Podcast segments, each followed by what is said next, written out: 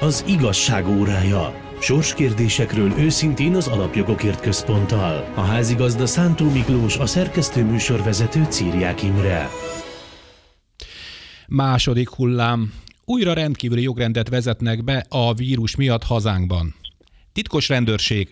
Hamarosan a családi körben tett kirekesztő kijelentések miatt is elviheti a rendőr az embert Skóciában. Levélbomba. A csalás árnyéka vetül az amerikai elnökválasztásra. Üdvözöljük a kedves hallgatókat, kezdődik az igazság órája, az Alapjogokért Központ és a Karcefem közös műsora. Élő adásban vagyunk, de a koronavírus veszély miatt telefonon keresztül van itt velünk ma házigazdánk, Szántó Miklós, az Alapjogokért Központ igazgatója. Szervusz! Szervusz, jó napot kívánok! És Törcsi Péter, az Alapjogokért Központ kutatási igazgatója. Szervusz! Jó napot kívánok, szervusz, üdvözlöm a hallgatókat! A szerkesztő műsorvezető Círiák Imre, kezdünk! Az igazság órája. Sorskérdésekről őszintén az Alapjogokért Központtal. Adásunk idején dönt az országgyűlés a kormány által újra bevezetett rendkívüli jogrend 90 napos meghosszabbításáról. Mit jelent pontosan a rendkívüli jogrend, és miért van szükség a bevezetésére? Nem tudom, ki kezdi. Kezdem én nagyon szívesen. Miklós? Um, jó, hogy feltetted ezt a kérdést, mert itt az elmúlt napok, heteknek a politikai ö, vitái, részletekbe menő vitái, azok picit eltérítették a figyelmét erről a lényegi kérdésről, ugye miért van megint szükség különleges jogrendre. Ugyanúgy, ahogy a tavasszal bevezette a kormány, illetve az országgyűlés ö, a járvány első hullámának az időszakában. Ugye a különleges jogrendeket egy olyan ö, időszakra, mondjuk úgy idézőjelben találták ki, amikor a, egy ország, egy állam, egy társadalom valamiféle kivételes ö, helyzetbe, abnormális helyzetbe kerül, jellemzően valamilyen külső ö, támadás vagy belső társadalmi dezintegráció, polgárháború vagy lázadás esetében. Ugye ez a, hogyha arra koncentrálunk, koncentrálunk, hogy valami külső támadás éri az országot, ez nyilvánvalóan megnyilvánulhat ö, például fegyveres háborús katonai konfliktusban, tehát amikor látható az ellenfél, hogy így mondjam, de nyilván megnyilvánulhat egy láthatatlan ellenség ö, támadásának a képében is, például amikor egy ilyen tömeges járvány üti fel a fejét, vagy egy tömegességgel veszélyeztet egy ilyen járványhelyzet.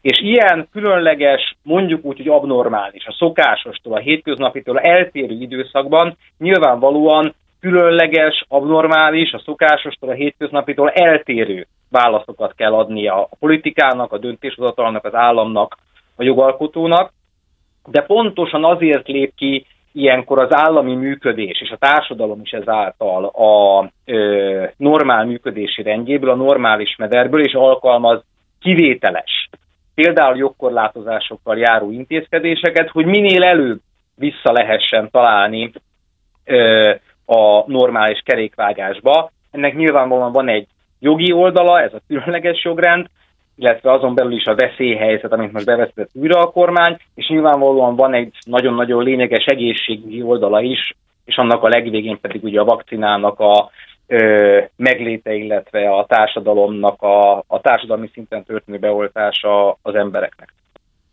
Na most, hogyha ezt a veszélyhelyzetet nézzük, mint különleges jogrendet, akkor annak két nagyon-nagyon lényeges eleme van a normál idejű jogalkotáshoz, döntéshozatalhoz képest.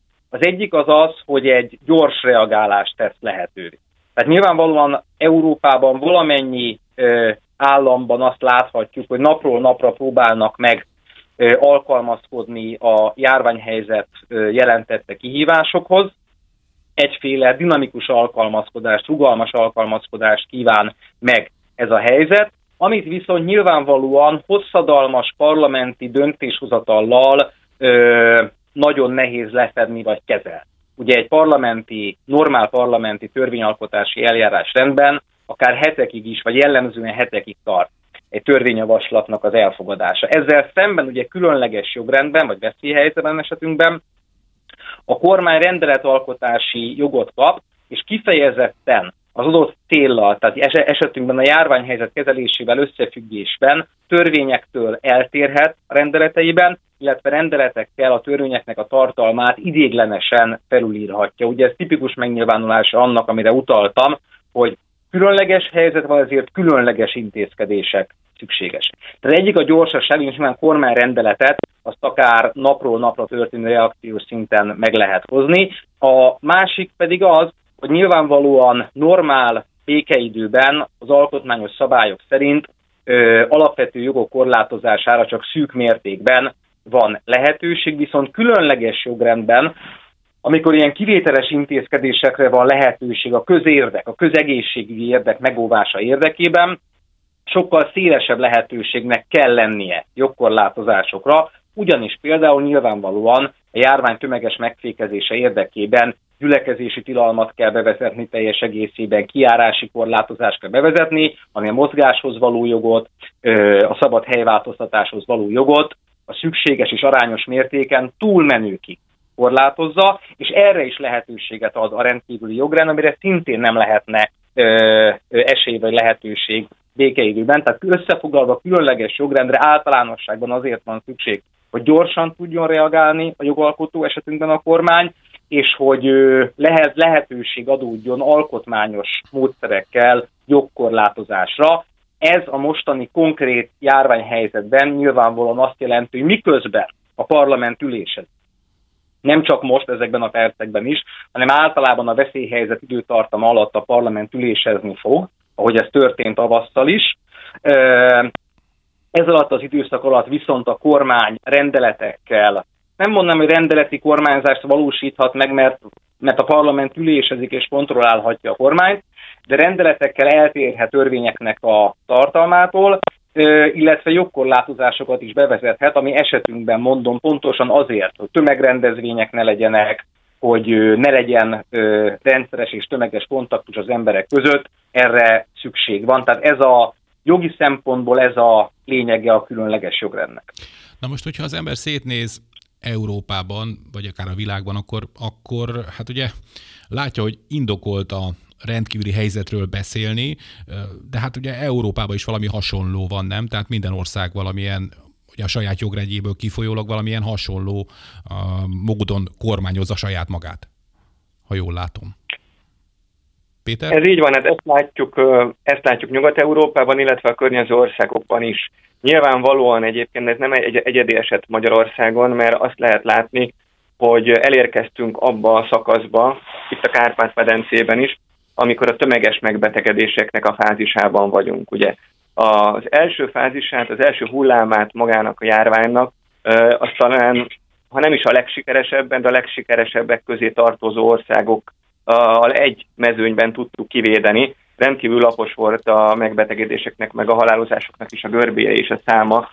Ha összehasonlítjuk mondjuk az első hullám esetében Magyarországot a nyugat- és dél-európai országokkal, és hozzánk is beköszöntött ez, de még mindig azt lehet mondani, hogy számos nyugat-európai országnál kedvezőbb helyzet a Magyarországban, de nyilvánvalóan ez mi számunkra nem megnyugtató, hogy vannak nálunk is rosszabbul teljesítő országok, még hogyha egyébként ezek anyagilag, gazdaságilag fejlettebb országok is, mint Belgium, Franciaország, Spanyolország, sőt Svájc, ugye nem Európai Uniós tagállam, de ettől függetlenül nagyon magas a megbetegedéseknek és a halálozásoknak a száma. Ebben ez egyébként rendkívül jó gazdasági teljesítőképessége és kiváló egészségügyi rendelkező országban.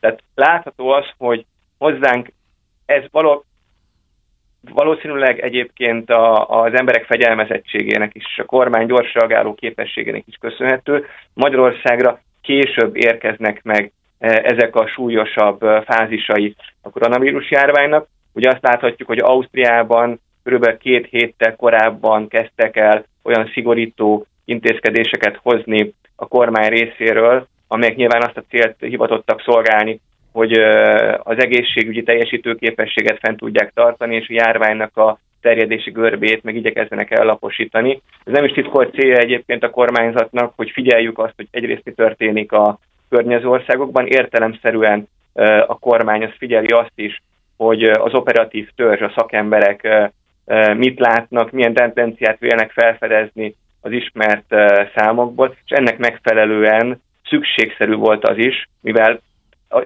vírus az nem válogat, tehát ez nem ismeri fel az országhatárokat, nem ismeri fel a kontinenseknek a határait. Nyilvánvalóan látjuk, hogyha Csehországban, Szlovákiában, Ausztriában értelemszerűen a vírus megfékezése érdekében korlátozó intézkedéseket foganatosítanak, akkor ez hozzánk is el fog érkezni egyszer ez az erősebb hullám, és most tartunk itt.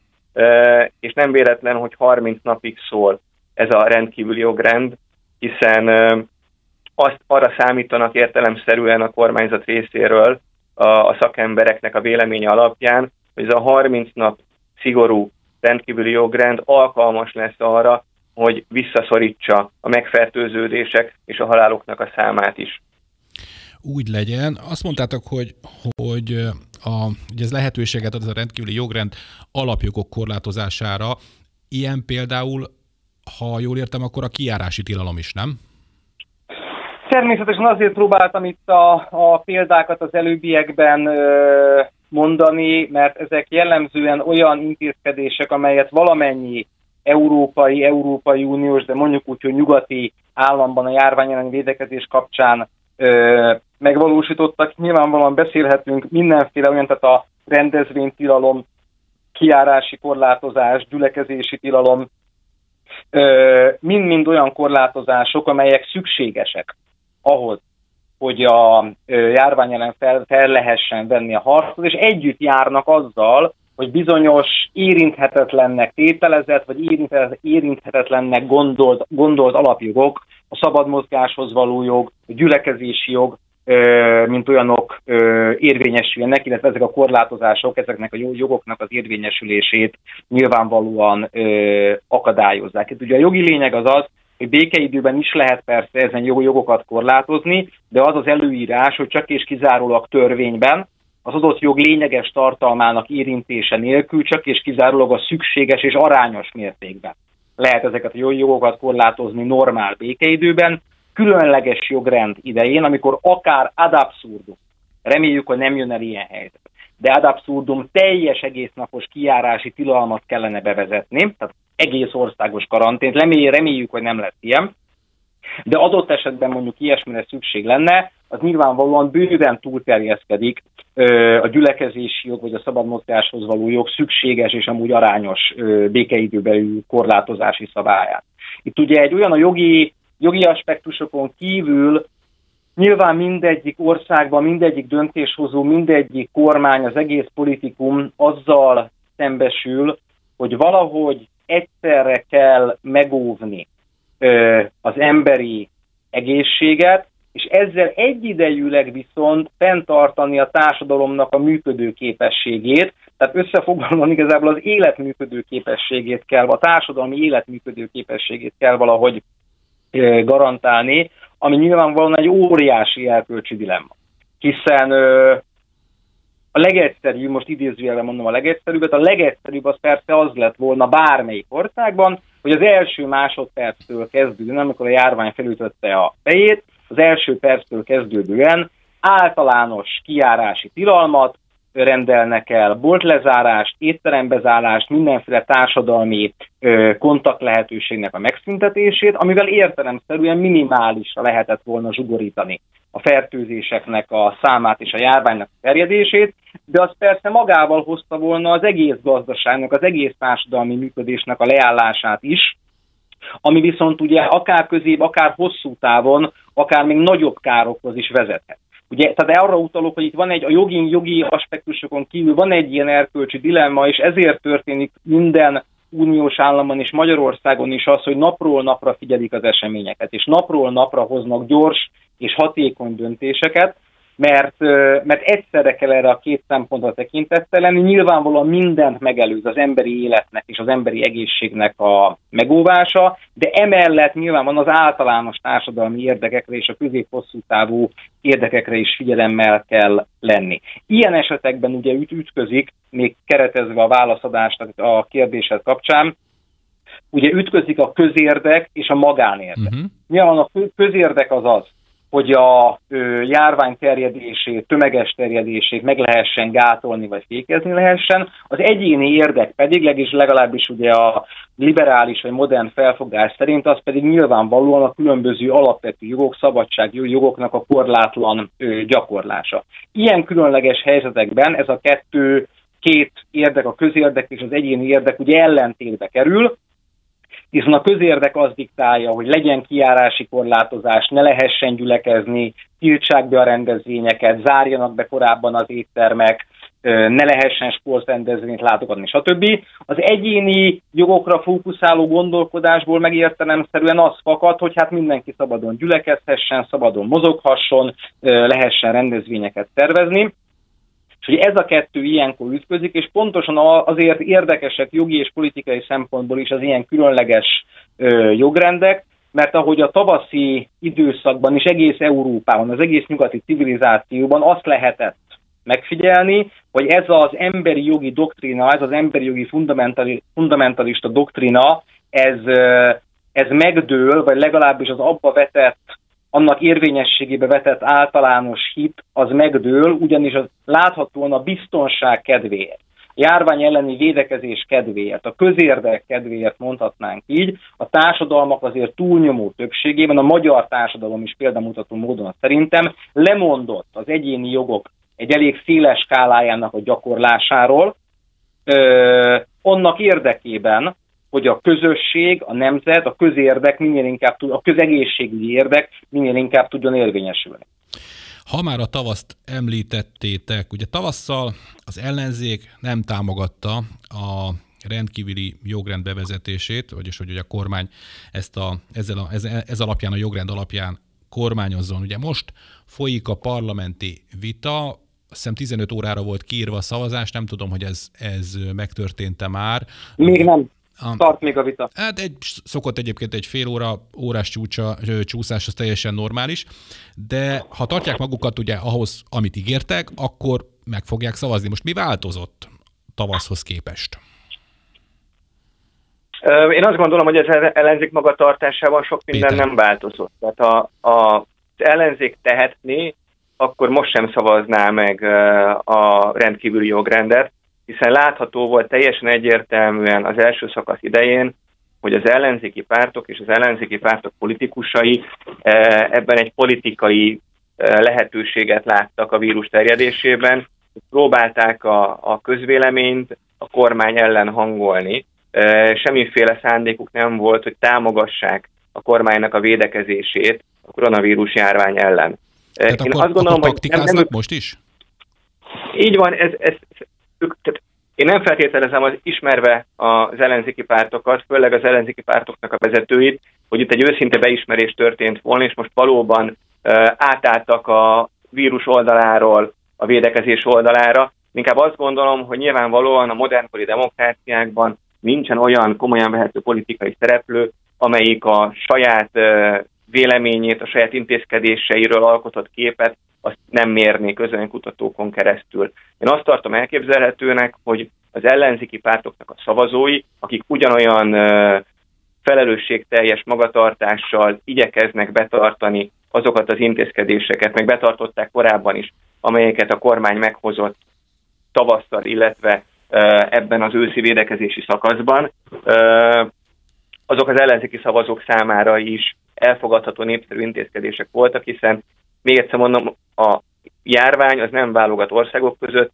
meg politikai preferencia alapján, sem válogat a választópolgárok és az állampolgárok között. Tehát egy ellenzéki választópolgárnak ugyanolyan fontos a hatékony védekezés, egy kormánypárti választópolgárnak, és én azt gondolom, hogy a különböző mérések alapján arra a következtetése juthattak. Nem tudom, csak feltételezem, az ellenzéki pártok és azoknak a vezetői, hogy meg akarják őrizni a saját választóik előtti hitelességüket, hogy ők valóban nem a vírus oldalán, hanem a védekezés oldalán állnak, akkor kutyakötelességük támogatni a kormányzatot ebben a rendkívüli helyzetben, hiszen itt nem kormánypártiakról, meg ellenzékiekről van szó, hanem magyar emberekről, akiknek az egészsége az első rendőn azt gondolom minden politikai vezető számára, pláne, hogyha ezek az ellenzéki pártok komolyan gondolják azt, hogy tényleges kihívóként fognak majd csatasorba állni a 2022-es választásokon és vajon mondjuk a nemzetközi szintéren is támogatni fogják a kormánynak az erőfeszítéseit? Ugye ez, a, ez tavasszal nem így volt, ez kiderült a Donát Annának a kiszivárgott videójából. Ugye a Momentumos LP képviselőről van szó. Igen, hát nagyon Miklós? sok olyan, az elmúlt idő, időszakban nagyon sok olyan hír, videó, esemény látott napvilágosságot, ami azt bizonyította, amit általában a balliberális ellenzék összeesküvés elméletnek szokott titulálni, és a kormányzat hazugság propagandájához sorol, ugye, hogy ilyen kritikák láttak napvilágot az ellenzékről, mi is számos alkalommal beszélgettünk erről ebben a műsorban, hogy lényegében különböző nemzetközi és uniós fórumokon magyar politikusok a ö, kormányzati döntéseket és a hazai viszonyokat elferdítve, antidemokráciát, jogállamiságséremet és egyebeket ö, kiabálnak, és amikor ezt a ö, felrólja nekik az ember, akkor ugye nagyon meg vannak sértődve, hogy őket hazaárulóknak bélyegzik. Ugye itt volt ez a Donát Annás videó, emlékezhetünk Koros Lajosnak arra a fake news videójára, az áll mentős hölgyel, és ugye az összes olyan ö, megnyilvánulással a járvány elleni védekezés során, ami lényegében a, a bármi, csak ne a Fidesz logikájából fakadóan azon az alapon állt, hogy ha van rajta sapka, akkor az a baj, ha nincs rajta sapka, akkor meg az a baj. Ugye egyszer azért kiáltanak, hogy a kormányzat vezessen be minél szigorúbb intézkedéseket, amikor szigorú intézkedéseket vezet be, akkor pedig a ö, népfront politikájuknak valamelyik zászlóalja, például úgynevezett jogvédő szervezetek, azonnal alapjogsérelmet kiáltanak, és a túl, túlzott korlátozások miatt különböző jogi eljárásokkal ö, fenyegetnek. Úgyhogy, úgyhogy ebből a szempontból én mondjuk mást nem várok a következőben akár megszavazzák a, a ö, rendkívüli jogrendnek a meghosszabbítását ma a parlamentben, akár nem, hogy nemzetközi szintéren továbbra is ezt a roppantul álságos és hát a hazárulás határait súroló magatartást fogják gyakorolni. A, a mai események kapcsán én annyira nem vagyok, ö, én, én szkeptikusabb lennék Törcsi Péter kollégámnál, mert bár valóban olyan információk jöttek ki a hétvégén, illetve a mai vitát megelőzően, parlamenti vitát megelőzően, hogy a ö, ellenzéki pártok támogatni fogják magát a törvényjavaslatot, már a rendkívüli helyzet meghosszabbításáról szóló törvényjavaslatot, de azért több jel utal arra, hogy itt vagy, vagy egy ilyen egyszeri kegy gyakorlásáról lesz csak szó, és rögtön elhárítják maguktól a felelősséget, ami, ami igencsak furcsa, tekintettel arra, hogyha egy országgyűlési képviselő a parlamentben egy törvényjavaslathoz az igen szavazatát adja, akkor értelemszerűen ö, azért a törvényjavaslatért, a törvény tartalmáért felelősséget is kell tudni vállalnia, és most ugye azt láthattuk itt az elmúlt pár napban, hogy a legenyhébb állítás az az volt, hogy akár meg is szavazhatják ezt a törvényjavaslatot, a rendkívüli helyzetnek a meghosszabbítását, de semmiféle felelősséget nem hajlandóak vállalni magáért, a jogintézményért, illetve annak az érvényesüléséért, hanem mindenért a kormány lesz a, a felelős. Ezen kívül a mai vita során most meglátjuk, lassan közeledünk itt a zárószavazásnak az időpontjához, de még, de még bőven tart, ha jól látom a parlamenti vitait félszemmel én is a képernyőt nézem. Azért volt ma olyan megszólalás a parlamentben, ami bizonyos újabb feltételekhez kötné a javaslatnak az ellenzék általi elfogadását, például az alkotmánybírósághoz, alkotmánybírósághoz fordulással kapcsolatban, illetve ugye hát vannak olyan politikusok, akik előre kinyilvánították, például Szél Bernadett, Hatházi Ákos vagy Szabó Szabolcs, hogy nem fogják támogatni ezt a törvényjavaslatot, tehát bár már az is önmagában végül is üdvös fejlemény, hogy a ö, ö, gyors tárgyalását a törvényjavaslatnak lehetővé tette az ellenzék. Ugye tavasszal nem ez történt, tavasszal is nagyon hamar, gyorsan akarta volna elfogadni a parlament a vonatkozó javaslatot, és akkor még a házszabálytól eltéréshez sem voltak hozzájárulni nem voltak hajlandóak hozzájárulni az ellenzék részéről. Most ugye ma reggel ez megtörtént, tehát azért folyik most egyáltalán a vita mert, mert gyorsan, sürgősséggel tárgyalja a parlament ezt a javaslatot. De mondom, várjuk még ki a, a zárószavazást, mert én nem tartom teljesen elrugaszkodottnak azt a gondolatot, hogy, hogy még az utolsó percben valamit kitalál az ellenzék, hogy miért diktatórikus ez a javaslat, és visszavonják a támogatási szándékukat. Hát szerintem akkor, akkor várjuk ki, és legfeljebb egy követ, következő műsorban visszatérünk erre a kérdésre, hogyha egyetértetek ezzel, mert egyébként nekem is csak az jutott eszembe az ellenzék kapcsán, hogy ugye nyáron, amikor lecsengőbe volt a vírus, akkor ugye azt kifogásolták, hogy miért vett annyi lélegeztetőgépet a kormány, nem is kellett volna annyi lélegeztetőgép, most pedig, amikor ugye megint fölfutóban van a vírus, akkor pedig azt kifogásolják, hogy szerintük nincs elég lélegeztetőgép, bár ugye... Hát de ugye úgy indult, Imre, Imre az egész történet ugye úgy indult, hogy nincs elég lélegeztető. Hát persze. Utána ugye, ahogy, ahogy felfelé Túl futott a, sajnálatosan a járvány, megkezdődtek az egészségügyi beszerzések, akkor jött az, hogy miért, miért van ennyi lélegeztetőgép, most megint az a probléma, hogy nincs elég, de ugye a kórházi ágykapacitás felszabadítással Igen. kapcsolatban is ez volt, hogy először nincs elég ágy, és mindenki meg fog halni, kezdődött ez a politikai értelembe vett énhírterjesztés, Na megindult ugye a, a kórházi ágykapacitásoknak a felszabadítása, vagy pontosabban kijelölése, utána meg ugye az volt a probléma, hogy miért kell ilyen nagy kapacitásokat felszabadítani, és akkor még nem is emlékeztünk meg arról a, arról a fake news csimborasszóról, ami ugye arról szólt, és ugye ez egészen a legnagyobb állítólag befolyásos nyugati médiumokig is eljutott, hogy a parlamentet bezárta Orbán Viktor.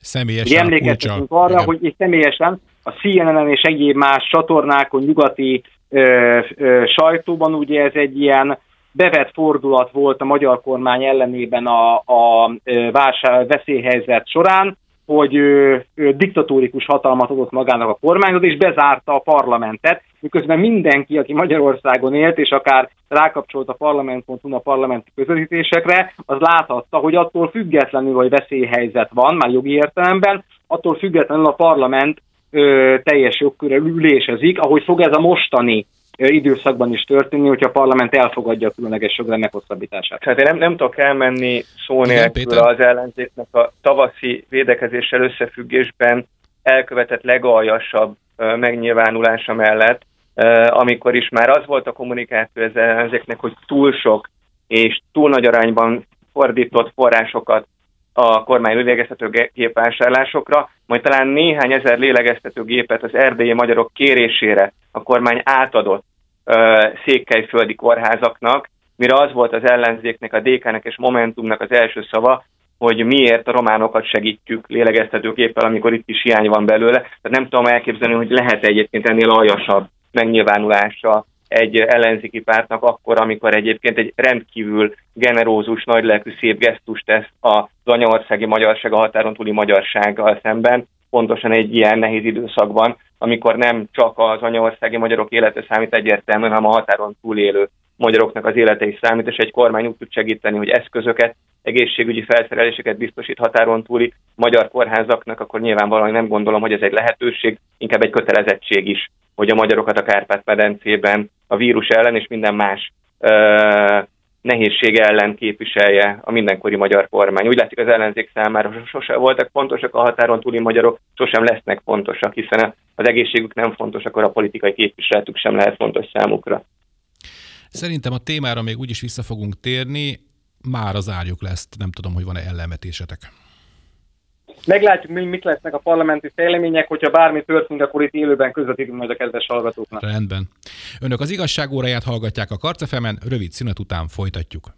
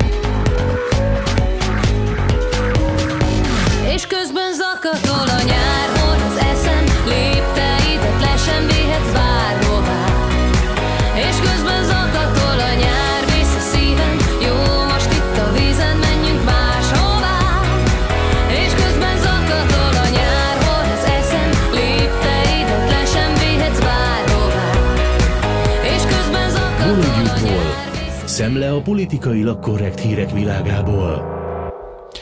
Önök az igazság óráját hallgatják a Karcefemen élő adásban, de a vírus helyzet miatt telefonon keresztül van velünk a műsorban Szántó Miklós, az Alapjogokért Központ igazgatója, és Törcsi Péter, az Alapjogokért Központ kutatási igazgatója.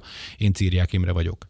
Ma is az Alapjogokért Központ sajtószemléjéből válogattunk, mégpedig azt a hírt, hogy Skóciában készül egy törvényjavaslat, amely szerint az otthon családi környezetben elhangzott kirekesztő kijelentések is büntethetőek lesznek. Tehát az új törvény értelmében bűncselekményt követ el, aki az otthonában gyűlöletet kelt olyan emberek ellen, akiknek olyan védett tulajdonsága van, mint a szexuális orientációjuk, faji hovatartozásuk vagy nemük. Humza Yusuf, a migrációs hátterű skót igazságügyi miniszter ezt úgy fogalmazta meg, hogy bíróság előtt van azoknak a helye, akik a családi asztalnál folytatott beszélgetésben gyűlöletet keltenek. Hát ez szerintem inkább olyan lépés az olyan nagy múltú intézmények felé, ironikusan, mint a Gestapo vagy a Stasi, tehát az összes kommunista vagy náci titkos rendőrség, nem? Mi a véleményetek erről? Miklós? Ez a progresszív liberális, haladó, Péter. nevezzük bárminek ideológia, az utóbbi években, utóbbi évtizedben egyértelműen, egyértelműen teljesen totálissá vált. Az a szomorú ebben, vagy, vagy megmosolyogtató, hogy tulajdonképpen meg se lepődünk már ezeken a híreken, hiszen egyrészt ebben a műsorban is minden héten valami elképesztő őrületről beszélünk, ami számunkra ugyan őrület, de azok a politikusok, azok a közéleti szereplők, NGO-k, bárki, aki foglalkozik közélettel, ezeket végig gondolja, és, és valóban előterjeszti, vagy egyáltalán civilként, aktivistaként fellép ilyen jogkorlátozások érdekében, az ezt nem viccnek tekinti, hanem halálosan komolynak is. Ez ebben a szomorú, meg az, hogy egyébként kezdünk úgy kondicionálódni, hogy már az inger küszöbünket el sem érik ezek a teljesen őrült elképzelések. Hát ugye a szólás szabadság az egy első generációs alapjog. Igen. És, és, és, látszik, hogy, hogy már az sem lenne elfogadható, hogyha nyilvánosan próbál, tehát a nyílt térben, köztéren próbálná bárki egy nyugati demokráciában korlátozni ezt a legalapvetőbb uh, szabadságjogot, de az, hogy valaki a négy fal között a családjával, hogy milyen módon, milyen kontextusban ítél meg bizonyos dolgokat, hát ahhoz aztán én azt gondolom, hogy végképp semmi köze nincsen semmilyen kormánynak. De az a baj egyébként, hogy ennél durvábbakat is látunk és tapasztaltunk már a nyugati világban. A skandináv államok járnak abban élen, főleg Norvégia, hogy kiemelik azokat a gyermekeket a családokból, amely családok a Biblia szerint egyértelmű keresztény nevelésben részesítik őket. Hát különböző jogvédő szervezetek jöttek létre arra, hogy ezeket a családok, családokat a norvég igazságszolgáltatása és a norvég állammal szemben megvédjék, mert ez valóban nem vicc. Tehát tényleg, hogyha csak a Biblia szerint nevelik ezek a szülők a gyermekeiket, és ez világossá válik mondjuk egy közoktatási intézményben, amikor a gyermek elmondja az adott érzékenyítő tanfolyamon, amikor transzneműeket, homoszexuálisokat, különböző LMBTQ betűszóhoz tartozó magatartás formákat akarnak egy egészen kis gyermeknek normálisként beállítani, hogyha egy ilyen gyermek felszólal ezzel ellen, mert nem ezt tanulta otthon, meg nem ezt tanulta plébániai közösségben, vagy a gyülekezetben, ahova a szülei által jár, akkor valóban történt számos olyan eset, hogy ezeket a gyermekeket állami gondozásba vette a norvég állam.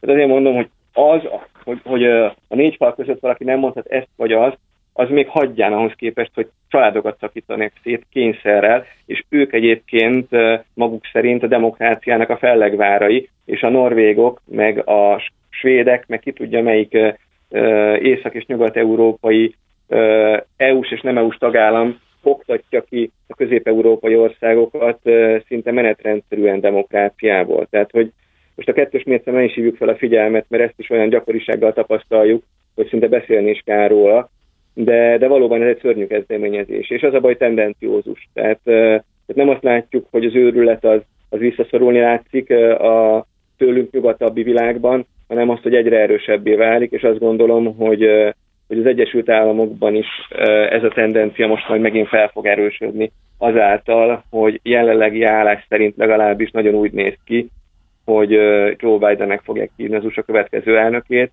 de én realista vagyok, nem is optimista, realista. Én megvárdom a különböző jogi eljárások végét, hiszen látunk már az USA-ban koronvarjút. 36 napig Elgor úgy tudta, hogy ő az Egyesült Államok elnöke, majd a legfelsőbb bíróság ugye eldöntötte, hogy, hogy 2000-ben amikor Bush és Elgor voltak az elnökjelöltek, tehát legfelsőbb bírósági döntés alapján született meg a végeredmény, és végül Bush lett az elnök, pedig 36 napig úgy tűnt, hogy ez nem így van. Még mielőtt, még mielőtt igen, átérnénk igen, a következő témánkat, csak egy nagyon rövid gondolat Miklós? azért engedjetek meg nekem, hogy a, ugye ez a skót esetem ugye arra irányulna a javaslat szerint, hogy a, a háztartásokban a családi asztal mellett mi hangzik el, a szabályozná, tiltaná. Ez ugye nem csak az általad említett diktatórikus rendszereknek a titkosszolgálati eszközeit, módszereit idézi, emlékezhetünk arra a történelemből, és tudhatjuk azt, hogy akár a náci Németországban, akár a kommunista rendszerekben az egy kifejezett eszköz volt, hogy a gyermekeket arra biztatták, hogy a birodalmi elvekkel, vagy a kommunista bizony, elvekkel bizony. egyet nem értő szüleiket, akik ennek hangot adnak otthon, azokat jelentsék fel. Tehát ezt ismerhetjük, de de ugye ennek van hát egy populáris kultúrából előzménye, ugye George, az irodalmi kultúrából előzménye, ugye George Orwell sokat idézett 1984 című művében, ugye létezik a gondolatrendőrség, ami egy hasonszőrű ö, intézmény, és akkor még, amikor ez a regény valamikor a ö, 60-70 évvel ezelőtt, 80 évvel ezelőtt íródott, akkor, ö, akkor ugye egy, egy ilyen disztópiának ö, tűnt, hogy akár családon belül családtagok az, elmondott, az otthon elmondott véleményükért feljelentgetik egymást, de, de most látszik, hogy az ilyen disztópia az valóságá kezd válni Nyugat-Európában. Ugye ez az egész dolog, ez az egyenlőség elvűzdi, ez onnan indult, hogy vannak bizonyos egyéni jogok, illetve vannak bizonyos egyének, akik kell szemben a társadalomnak, a többségnek minimum az egyenlő bánásmódot, a tiszteletet, a respektet meg kell adnia. És ez eddig teljes mértékben ö, rendben is van, csak ugye azt láthatjuk az elmúlt években, évtizedekben Európában, hogy már egyáltalán nem ö, egyénekről, egyéni jogokról van szó, hanem művileg mesterkélten különböző identitás csoportokat próbál meg képezni a liberális ö, narratíva, és ezeknek a csoportoknak próbál meg jogokat ö, vindikálni úgy, hogy ezek a harmad, negyed vagy lassan ötöd generációs jogok a szexuális identitáshoz való jog, a nem identitáshoz való jog, a nem változtatáshoz való jog, ezek elkezdik felülírni az első, olyan első generációs alapjogokat, mint a szólásszabadságnak a joga, és a tipikus példa erre ez a skót eset, amikor lényegében ugye ez az egész dolog azt jelenti, hogy ha valaki a családi asztalnál a gyereke előtt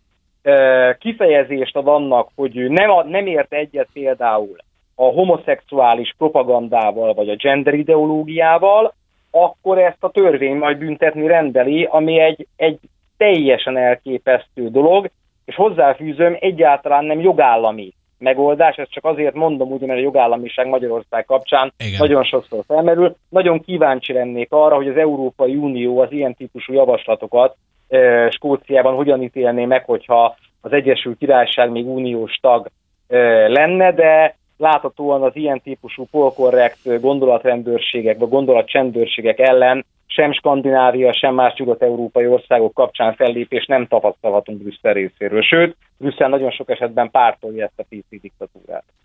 Ennyit a skótokról, most jönnek az amerikaiak. Ellenkérelem a józanész jegyében. Négy hosszú nap zavarodottság után a média kiáltotta ki az amerikai államok következő elnökének Joe Biden demokrata jelöltet. A jelenlegi elnök Donald Trump nem nyugodott bele, és csalást emleget, a jogi csapata konkrét lépéseket is tett az ügyben. Hát szerintetek minden rendben volt itt az amerikai elnök választáson? Nem tudom, ki kezdi. Én azzal kezdeném, hogy a, ahogy felvezetett, hogy a média ugye eldöntötte, hogy ki az elnök. Hát én nem tudom, hogy az Egyesült Államokban pontosan milyen a, a választó jogi intézményrendszer, de azt azért látjuk, hogy legalábbis a kontinentális Európában vannak erre hivatott szervezetek, Magyarországon ez a Nemzeti Választási Bizottság, meg a Nemzeti Választási Irada, aki a szavazatok megszámlálása alapján és az ismeretek birtokában tud dönteni arról, hogy ki egy adott választásnak a győztese. Azért nekem nincsenek olyan emlékeim, hogy mondjuk az RTL Klub vagy a TV2 döntötte volna el Magyarországon, hogy egy választást melyik politikai párt család nyert meg. De a viccet félretéve, azt ugye még nem tudjuk, tehát látjuk, hogy eljárások zajlanak. Rengeteg olyan aggodalomra okot adó jel van, ami miatt arra lehet következtetni, hogy, hogy ez a, ebben a választásban sokkal sűrűbben és gyakrabban fordultak elő visszásságok a korábbi választásokhoz képest. És most ne is menjünk itt bele a részletekben, én azt gondolom, hogy önmagában az rendkívül nagy problémát jelent a jelenlegi Egyesült Államokban, hogy olyan mértékben lejt a demokraták felé a pálya, még akkor is, hogyha nem manipulálták a szavazatokat. Végigvesszük azt, hogy az egész hollywoodi celebipar a teljes szolgálatában áll ennek a liberális, progresszív, haladó eszmerendszernek, és ezáltal a demokrata pártnak. A nagy tech cégek minden eszközt megragadtak annak érdekében ebben a kampányban is, itt gondolok a közösségi média felületekre, hogy, hogy elhalkítsák, sőt lelőjék a szószoros értelmében azokat a jobb oldalhoz, republikánus párthoz köthető oldalakat, amelyek nyilvánvalóan konzervatív véleményeket fogalmaztak meg, és Trump elnöknek a, a sikereért küzdöttek. Ezzel szemben ugye bármilyen fake news álhír terjesztő baloldalhoz köthető, liberális oldalhoz köthető közösségi média oldalakat pedig egy pillanatig nem bántottak. És akkor még ott van az összes hírcsatorna, tévécsatorna, még országos elérésű, sőt nemzetközi elérésű. Ide nem sorolandó a Fox News-t, amelyik ha nem is teljes messzélességgel, de azért többé-kevésbé Donald Trumpot támogatta inkább, de én azt mondanám inkább, hogy kiegyensúlyozottan közvetítette a kampányt és az elnökválasztást is. Tehát egy olyan olyan nagyon meredeken a demokraták irányába lejtő pályát lehetett tapasztalni az elmúlt évtizedekben, hogy már az is egy nagy bravúr volt Donald Trumptól, hogy ebben az ellenszélben 2016-ban képes volt győzelmet aratni és sikerre vinni a kampányát. Amire még azért felhívnám a figyelmet, hogy azt ne felejtsük el, hogy ez volt az első elnökválasztási év, amikor rekordszámban szavaztak levélben az Egyesült Államokban a szavazatok többsége az levélszavazatként érkezett. És ugye nagyon kevesen tudjuk itt ezt Európában, hogy a szavazás, a levélszavazás az három-négy héttel a választások napja előtt megkezdődött. És ugye láttunk egy olyan tendenciát, még a hagyományos közönkutató cégek is, amelyek rendre nagy Biden győzelmet mértek, és ugye a valóság megint nem találkozott a közönkutatók mérésével, de azt lehetett látni, hogy az utolsó hónapban még a, a fake news közönkutatók szerint is kirajzolódott egy olyan tendencia, ami szerint Trump elkezdett nagyon erősen fölzárkózni a Biden vezetés mögé.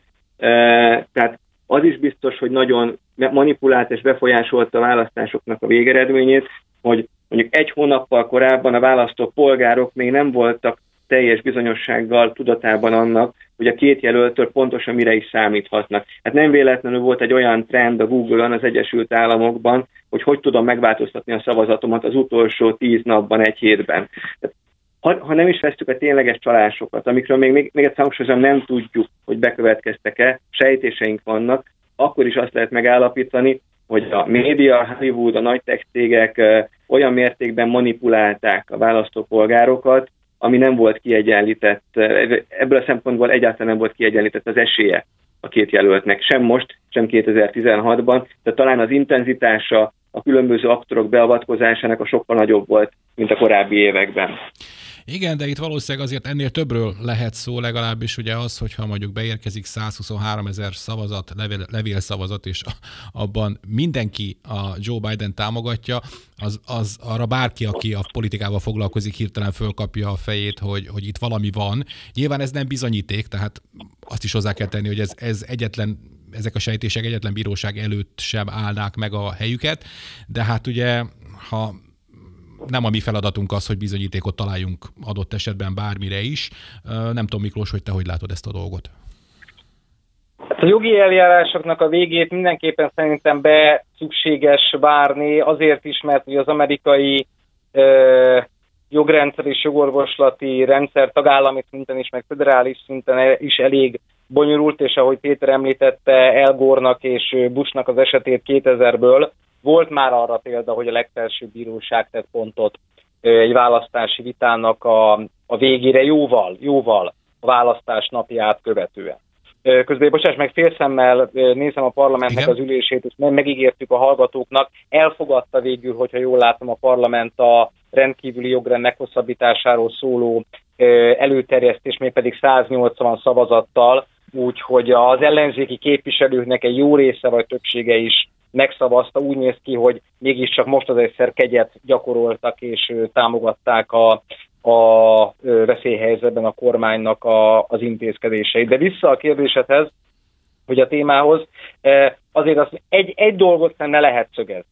Egy dolgot le lehet szögezni. Nagyon sokszor beszélünk arról, hogy azok a nemzetközi standard, nemzetközi jogi értékek, amelyek alapján Magyarországot folyamatosan lövik politikai és jogi értelemben egyaránt, Brüsszelből is, és nagyon sok esetben Trumpot megelőzően Washingtonból is, ugye még az Obama adminisztráció alatt, hogy ilyen nemzetközi jogi standardok, amelyekhez mérni lehetne általánosságban egy országnak a jogrendszerét, például a választási rendszeret. Ugye Magyarországot is nagyon sok támadás ért a választási rendszer átalakítása miatt, Amerikából is, az Obama adminisztráció részéről is még korábban, Hillary Clinton részéről, de hát Biden is, Biden is most ugye Lukasenkóhoz hasonlította Magyarországot, meg Lengyelországot, Belorussziával. Egy, egy napon egy Igen, tehát most, tehát most mindenki abba gondoljon bele, hogy Magyarországon, egy magyarországi országgyűlési választáson ilyen ö, átláthatatlan helyzet, ilyen katyvasz alakuljon ki a szavazatszámlálás kapcsán.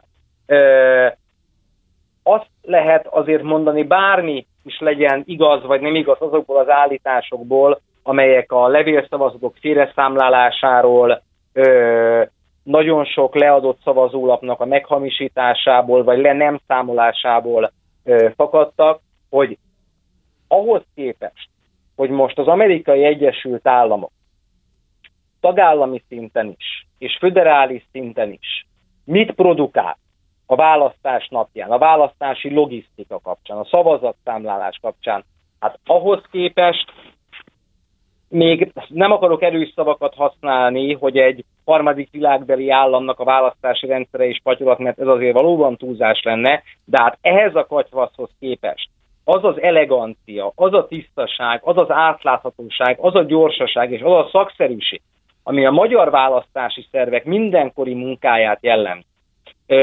és amely jellemezte 2010 óta is, azért azért ennek a kettő összehasonlításnak az esetében kirívó a különbség, mégpedig a magyar szabályozás javára. Tehát, hogyha még egyszer majd valaki Amerikából, mondjuk a következő demokrata adminisztráció részéről, jogállami sérelmekkel, meg a nemzetközi jogi standardok megsértésével vádolná Magyarországot, akkor érdemes lesz arra felhívni a figyelmet az amerikai választási rendszer kapcsán, hogy ott mi történt a levélszavazás során, mi történt a választás, mege, választást megelőzően a különböző, már a kongresszusi választások kapcsán a választókerületek átrajzolása során, milyen anomáliák voltak tapasztalhatóak a levélszavazatok postai eljuttatása során, odáig bezárólag, ugye az Amerikai Egyesült Államokban nincsen kötelező ö, személyazonosító okmány az állampolgároknak a kezében, tehát maga az is már onnan kiindulva,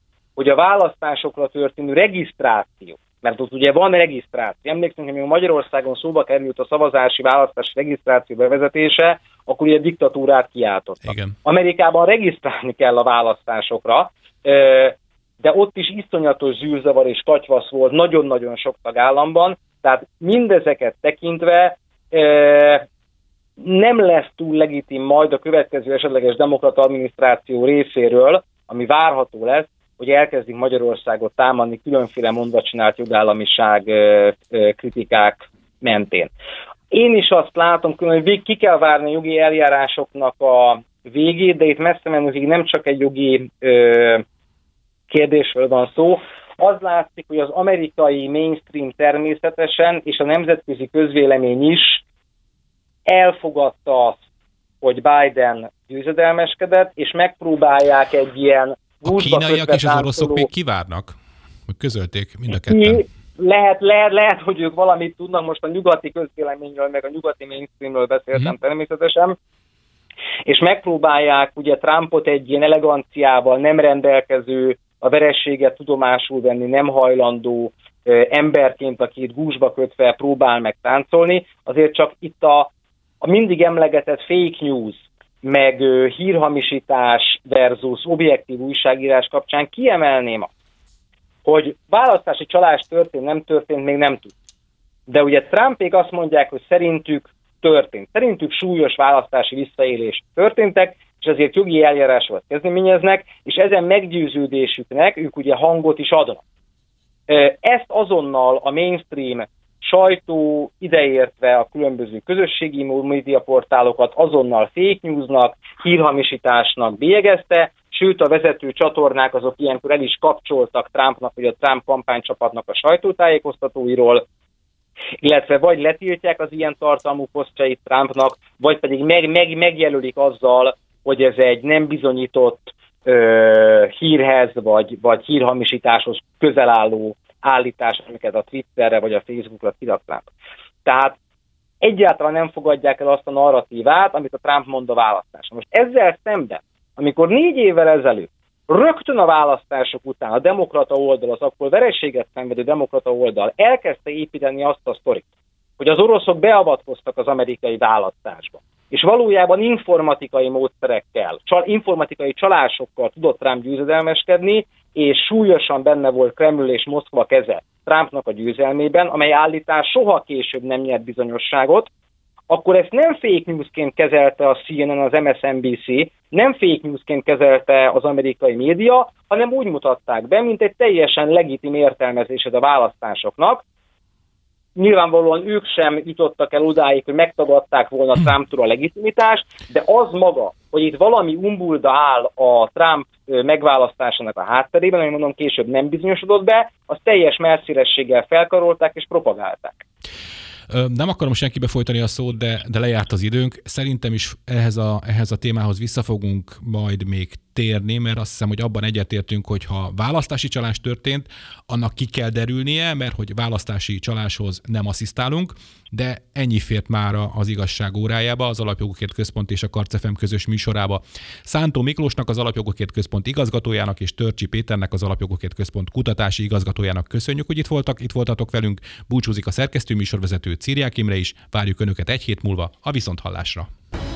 Az igazság órája. Sorskérdésekről őszintén az Alapjogokért Központtal. A házigazda Szántó Miklós, a szerkesztő műsorvezető Círiák Imre.